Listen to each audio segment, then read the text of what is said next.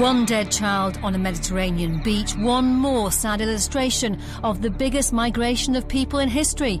Libya, the war of words between Prime Minister Cameron and former Chief of Defence Staff Lord Richards. Afghan interpreters, what price should we pay now the war is done?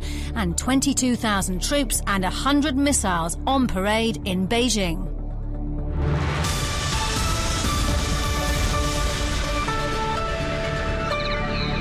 It's potentially the biggest displacement of people in Europe since the Second World War. 60 million refugees and economic migrants are on the move, but European leaders cannot agree on how to deal with the crisis. There are calls for Britain to take in more migrants, but David Cameron says the focus should be on tackling the conflicts abroad, which are forcing people to flee. Well, I'm joined now by Laura Padoan from the UN Refugee Agency, the UNHCR, as well as former commander of Three Commando Brigade, Major General Julian Thompson, and as usual, BFBS defence analyst Christopher Lee. Hello to all of you. Uh, Laura Padoan, how should the European governments be dealing with this? Hello. Uh, well, firstly, it's it's really um, sad and distressing to see um, yet another tragic event. We're seeing now everyday images of um, children and, and in other families um, who are dying in the Mediterranean or trying to cross um, Europe in very, very um, perilous circumstances. I mean, this situation is bigger than any one country can manage, but what we need now is a joint coordinated response uh, from countries across Europe in order to prevent tragic um, further loss of life. Uh, and we can do this in a number of ways. Um, there are safe legal routes for Syrian refugees to access safety, and that could be through resettlement, through um, humanitarian admission, through flexible visa arrangements or through the kind of private sponsorship uh, of individuals that we see in other countries in Europe, such as Germany. So, what do you make when you see the kind of political arguing that's going on at the moment?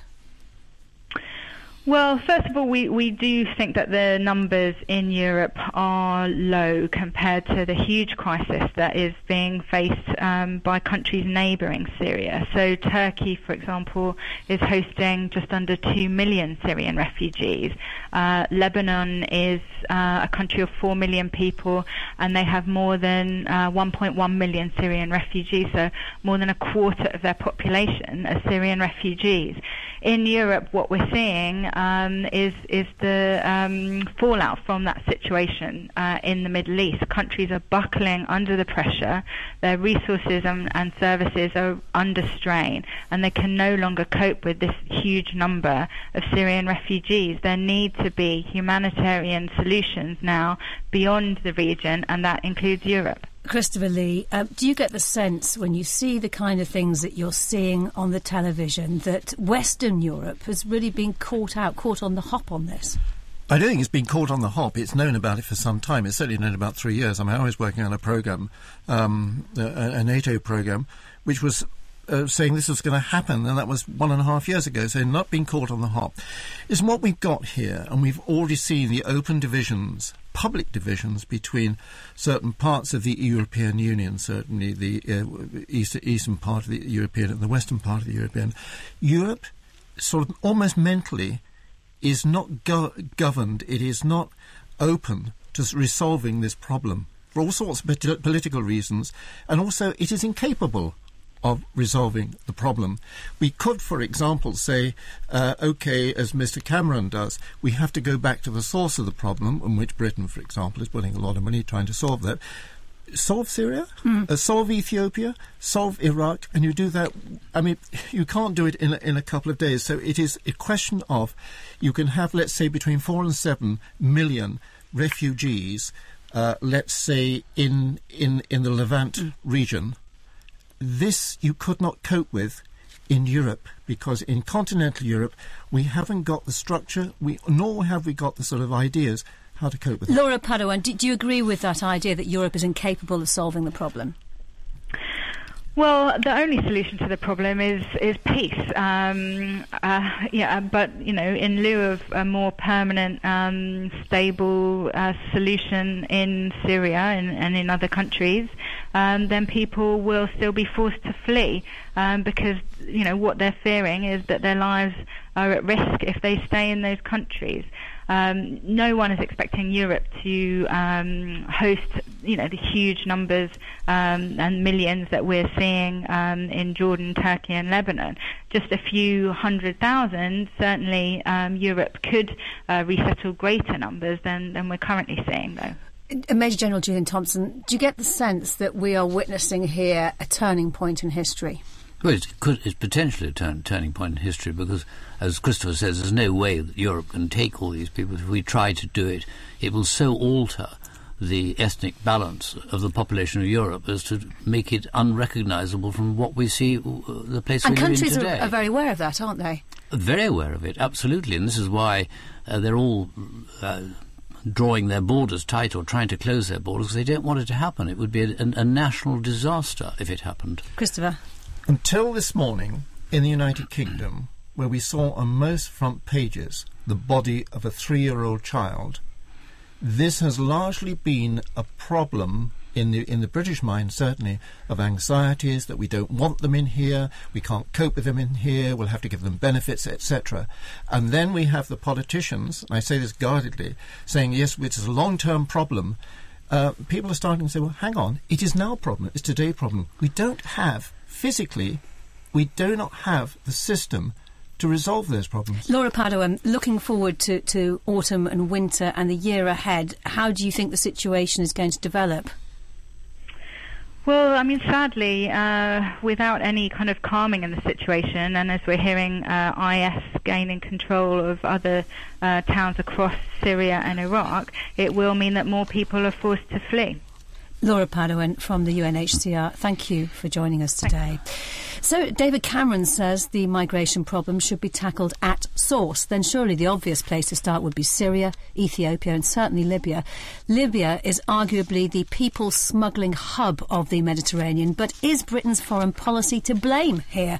A little earlier, I spoke to Crispin Blunt, chairman of the House of Commons Foreign Affairs Committee, which has launched an inquiry into Britain's part in deposing President Gaddafi and all that followed. It's now claimed that the chiefs of staff and Number 10 did not agree on the military plan against Libya in support of the rebels in 2011. So I asked Mr. Blunt what he made of this disagreement. Well, we need to be careful because we've only seen extracts uh, of comments within a National Security Council meeting being reported in Anthony Seldon's book uh, about David Cameron. So it's important that we have an inquiry of the kind my committee is going to attempt uh, to look at those commentaries uh, in the round, not just uh, snapshots of one particular statement, uh, so we can examine what stood behind the 2011 decision, how much we understood about the situation in Libya and the forces that we might uh, release and indeed then uh, have released, how much we should have known beforehand. We can learn lessons for the uh, capacity of the Foreign Office to be able to advise properly uh, decision makers in these circumstances. And I also want to look at how much perhaps we were manipulated into making that decision by uh, people whose in, uh, in whose interest it was that the West should uh, engage in the way that we did. Uh, I also want to look at our relationship with the previous Gaddafi regime. it's well known now that we had a substantial investment uh, in that sense in the future by trying to groom Saif Gaddafi to be a, a much more moderating influence uh, on that regime. And uh, he was widely expected to be the successor to his father. Uh, so all of these things uh, bear examination. And when you specifically be looking at whether it was right to intervene in the first place? The merits of the decision to intervene will, of course, be uh, part of our inquiry, uh, as will the merits of our policy subsequent to the intervention. Uh, and we will also be wanting to make recommendations uh, for f- future British policy, given the situation as we find it. Quite, quite often, when you have controversial interventions of this kind of nature, you hear after the event the kind of concerns that were raised at the time. What do you think is going to change in the future following the uh, results of your report and your inquiry? Well, the first instance, we need to know what opinions and advice was being given to the government. Uh, and we need to, if it's clear that there was a line of advice going to the government that was chosen to be ignored and turned out to be correct, then we have to look at, examine why that happened and make recommendations for uh, processes that would make it less likely uh, that that kind of line of advice would be ignored in the future.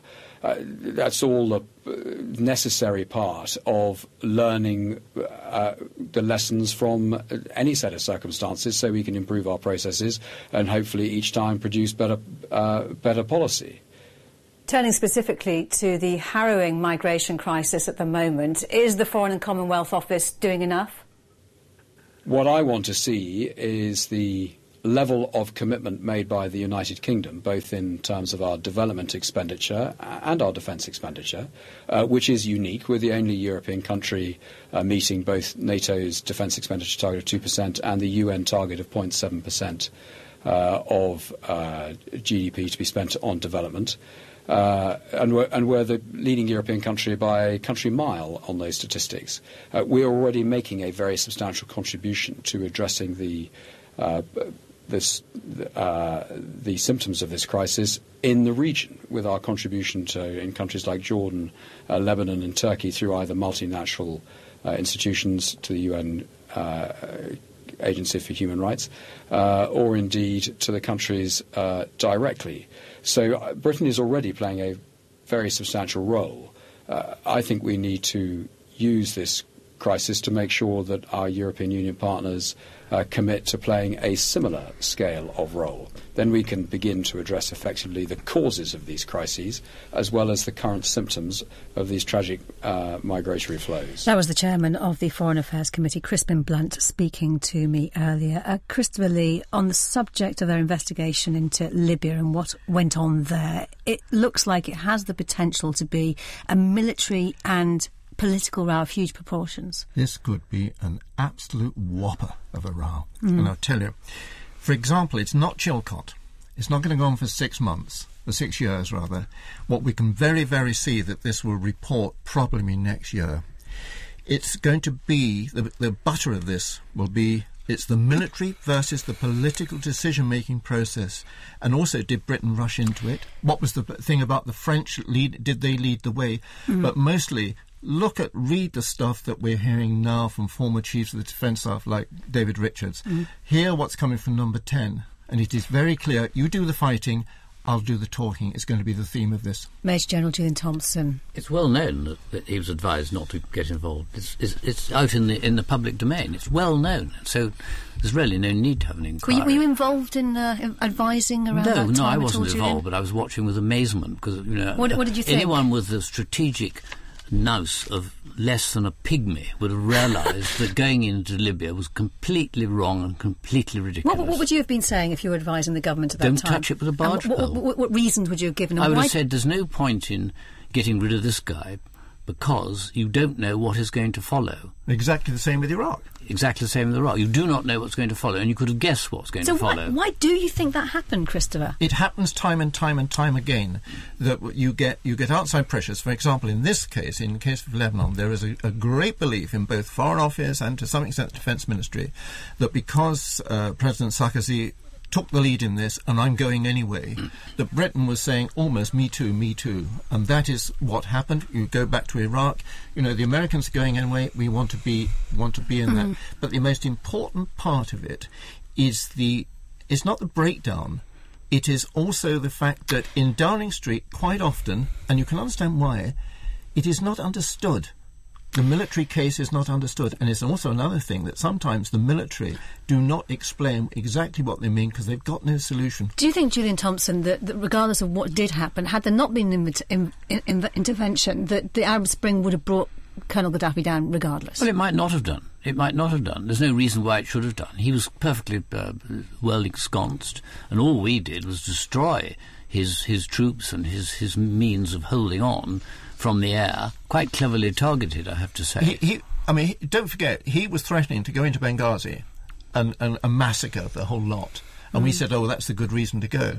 But having done that, just supposing he had done something, he would have been A, opposed, And the lesson for the whole thing for the past 10 years is let people sort things out regionally. Absolutely. Still to come, China on parade and British World War II merchant seafarers all but forgotten. Or are they? More than 161,000 people have signed a petition calling on the Prime Minister to protect all Afghan interpreters who served with British troops. Former Chief of the General Staff, Lord Dannatt, is backing the campaign, and next week he'll discuss it with the Armed Forces Minister Penny Mordaunt. Here's Lord Dannatt speaking to BFBS reporter Rosie Layden. The point is that if any of them genuinely feel that there is a threat to their own safety, their own lives, and the lives of their family, then we have a moral obligation to stand by them and look after them. And that probably means bringing them and giving them the opportunity to come to this country. And the government say the support they offer to interpreters is sufficient? Well, they've offered some support. Uh, I think it's very narrow, I think it's very limited. The uh, time bracket is very small. I think we should be much more generous, much more open hearted, and we should have a presumption that when people ask for our help, we will give it including probably bringing them to this country. And we can examine their case while they're here. And if they come here on that basis, and there is an understanding that if they're fraudulent or just trying it on, then we will send them back where they came from. But the presumption, I think, has to be generous, it has to be open handed, and go, in the case of Afghanistan, back to the start of our operations in southern Afghanistan in 2006. Why do you think the government is resisting pressure to do more on this issue? Well, I think there are two reasons. One is the general debate about immigration. There is concern that there is too much immigration into this country, and I think many people would recognise that and understand that. So the government doesn't want to increase that problem. But I think that's not a legitimate reason not to be generous towards this group of people who have helped us do our difficult job and their difficult job in, in Afghanistan. And then, of course, the other reason is simply cost. Uh, they don't want to incur the cost of bringing people here and giving them some kind of resettlement grant. But again, the numbers are relatively small. Yes, it might be as many as two and a half or three thousand, but in the context of 100, 200, 300,000 immigrants coming into this country, that number is very small. And do you think it's important for Britain to be seen to be uh, more generous to this group? It's important for Britain to be seen to be generous to this group, but I think what's equally important is that reputations matter. The next time we deploy somewhere and we want to recruit interpreters, language assistants, if word gets around, huh, well, the British will use you and then they'll dump you, we're not going to get the help that we need. So establishing and maintaining a reputation is really important. It's a global world we live in, and people can tweet their views right across the globe. So don't just think because Afghanistan was a bad experience, the next place won't hear about it. They will. What are you going to do next? Um, are you going to try and throw more weight behind this cause? Are, you going to speak to um, the Secretary of State perhaps? Well, the incredible thing since this online petition began, that it went very quickly from 50,000 signatures to 100,000 signatures, and it's well over 100,000 now. And uh, next week I'm meeting the Armed Forces Minister, Penny Mordaunt, who I was going to be in touch with anyway, but her office got in touch with me. So we'll have a good and frank discussion about these issues next week in London. That was Lord Dannatt speaking to Rosie Layden. Uh, Julian Thompson, have British forces always used local interpreters and, and, why exactly rather than soldiers? Yes, they have, because if otherwise you've got to teach the soldiers the language. And if you don't know where you're going to have your next operation, for example, you do then start working out, well, we might be in Moldova, we better teach them Moldovan, and then you end up having to speak uh, Eskimo or something like that. And even more important, actually, or as important, is you need really good language skills to interrogate prisoners. It's no good having some chap who's having to look up the words in a dictionary in the middle of the, the interpret, uh, of the interrogation. You've got to have someone who can understand what the chap is actually saying behind the words and say, this is what he's saying, but he doesn't mean that at all. He means something else. He's got to be that subtle if you're doing an interrogation. That's, what, that's why you need people with these uh, local language skills. Clearly, clearly, this issue, Christopher, is is gathering a, a, lot of support. Do you think? How, how do you think the government should handle it, and can it handle it in a way that keeps everyone happy? Um, it'll not keep everybody happy. Uh, what you've got to do is to actually work out, uh, perhaps from the people that worked with the interpreters the sort of people, what their connections were, did it all did it all work out? Especially when you get to something that Julian's talking about, the interrogators, for example. Interrogators. You think those breed. are the ones that should have the absolute priority in They terms should- of well, having it's not a question of the priority. I don't think there's any question about it because an interrogator would be considered a spy by uh, anybody else, especially a national who has really abandoned his own side. And as, Jo- uh, as Julian was saying, you you can't do that simply with uh, with service interpreters because, for example, if you're in Afghanistan, what is the what is the uh, Pashtun for for for uh, AK-47 or something like that, or tank or or or, or, or, or sangar or whatever? You've got to know that to that level, and therefore you are mightily exposed. And do you believe, uh, Julian Thompson, that every Afghan interpreter who worked with British forces, their lives would be at risk and that they have the case for asylum in the UK? Do you think everyone has? Yes, that? I think they do. I'm absolutely sure they do. And of course, th- th- it'll, they'll be tested out in, in the sense that their records will be gone through because as, as interpreters or interrogators, they will have been recruited by someone. There'll be some record of their service and where they were and who they were with. And I believe they do deserve it. Let- Let's look at some of the other stories around this week. And Christopher, a, a row going on in Stormont in Northern Ireland about whether the IRA is still active and what is going on exactly then, what's at stake. Okay, a, a, a few months ago, there was a guy called Kevin McGuigan, and he was murdered in daylight uh, on the streets of Belfast. The Ulster Unionists said that this was a this was what they called a wet job um, by uh, the IRA, still the IRA, the provisional IRA. Uh, when this was questioned, the Police Service of Northern Ireland did, did refuse to say that it wasn't IRA. In fact, if you go into the detail of the notes they sent to Stormont, what they actually said was it could be that there were members, former members of the IRA, who carried out this, this, this assassination. They call it assassination, not a murder. Now, what's happened is the, the Ulster, two main, or the two Ulster parties, there's 13 people on the uh, Northern Ireland executive. One seat goes to, or one ministerial seat goes to the UU, the other DUP, and they are saying we will challenge Sinn Féin's right to be in the Northern Ireland executive because they are uh, still supporting IRA members. Julian Thompson, as a man who served in Northern Ireland with British forces, what do you think when you hear this thing going on still today? Well, it doesn't surprise me, I have to say, because it, it'll go on for eternity. It'll go on until the day happens, which I don't think it will happen soon. Ireland is reunited, because there are some people who believe in a reunited Ireland the same way as there are people in Argentina who think that the Falklands belong to them. And uh, it's in the DNA. So I believe it will go on. Uh, other things around this week, uh, Trident and the government's investing £500 billion in Faslane and Christopher, and this before the renewal of the Trident boats has even been decided. Well, it is, except that you actually got to maintain what you've got all, all there. I mean, it's just supposing next year, when the debate comes about should we renew Trident, supposing the answer is no, you're not just going to pull it all down. I mean, it'll take 10, 15 So that, years that's how much money was needed, is it? That Exactly. was how- exactly the bill that was needed to do. So just a nice political announcement. Well, it was going to happen. It was going to happen anyway. That money was all, all, all already in the bank for the MOD to get on with it. Okay.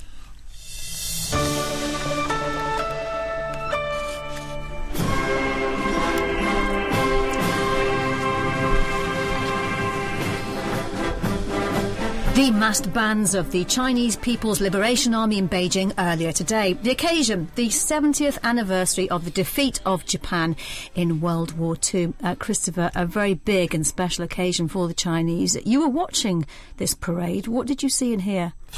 First thing is the speeches that came. We have to remind ourselves. We think of you know the war against Japan sort of starts 1941 and finishes 1945.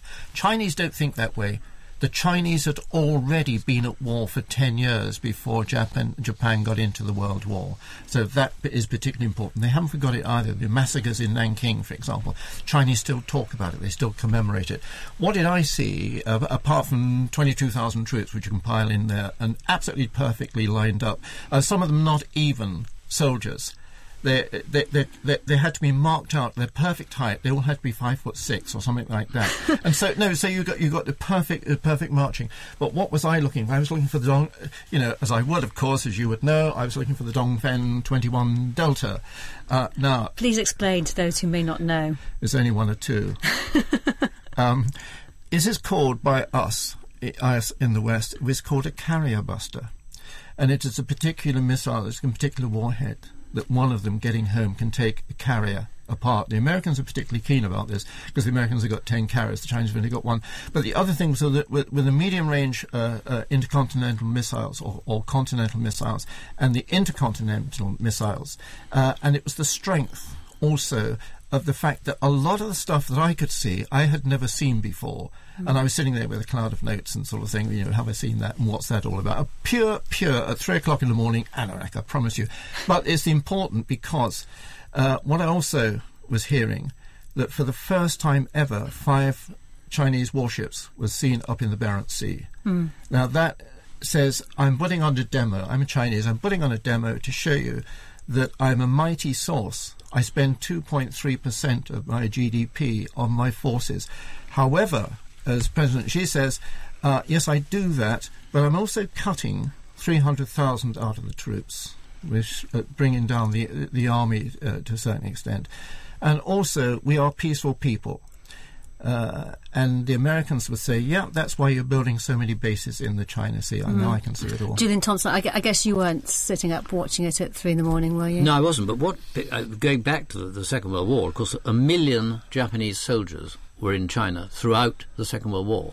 So they, they and before and before. But the point about that is that a million Japanese soldiers were in China, fighting in China, not in the Pacific. So there were a million less soldiers for the Allies, led by the Americans, of course, to face in the Pacific War. What about who was on the guest list and who wasn't, country-wise, Christopher? Well, a lot of people didn't show and, and, and made it clear they weren't going to show. Who were the no-shows then? Well, most, I mean, for us, Kim Jong Un. Uh, well, your good friend wasn't there. North but, Korean but, leader. But, but, the most important. My good uh, friend. Well, the most important people uh, not there, of course, uh, Obama um, and um, Prime Minister uh, um, uh, Cameron wasn't there who was there right alongside President Xi was, of course, President Putin, fresh from his latest uh, uh, sort of photo op in his gym and in a submersible. um, but he was there, but this is solidarity stuff. Uh, he was there. He is at the moment really getting up the frock of all these analysts in Washington, etc., by showing up at things like this. And and the latest is that uh, some of his troops plus equipment have been seen fighting for President Assad in in Syria and that is quite a quite quite a number that he's putting up. I am there alongside the Iranians, alongside the Chinese. Uh, just before we go, today is Merchant Navy Day. Its uh, purpose is to remember the numbers of merchant sailors who perished in World War II. Um, Christopher, this is something you care about deeply, isn't it? Yes, I do.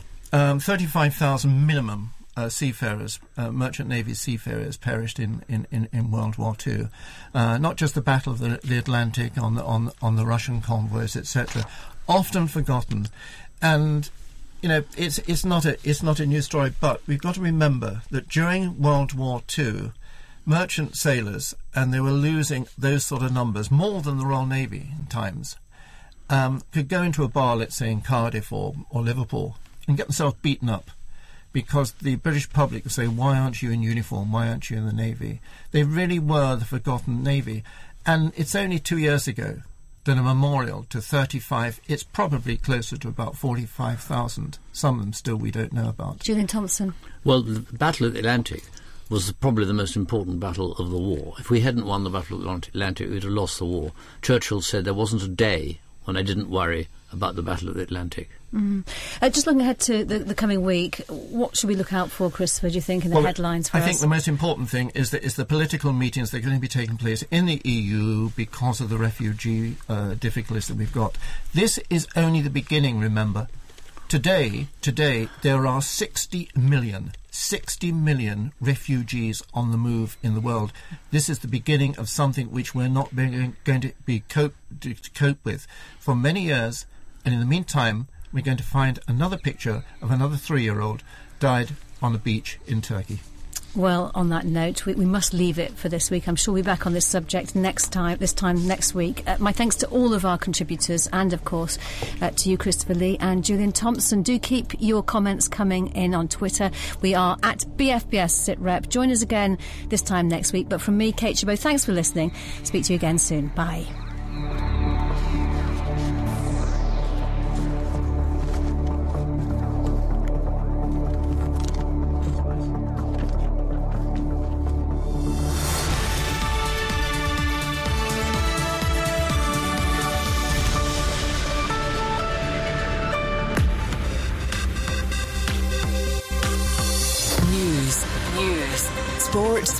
And music, music. for the British forces. This is BFBS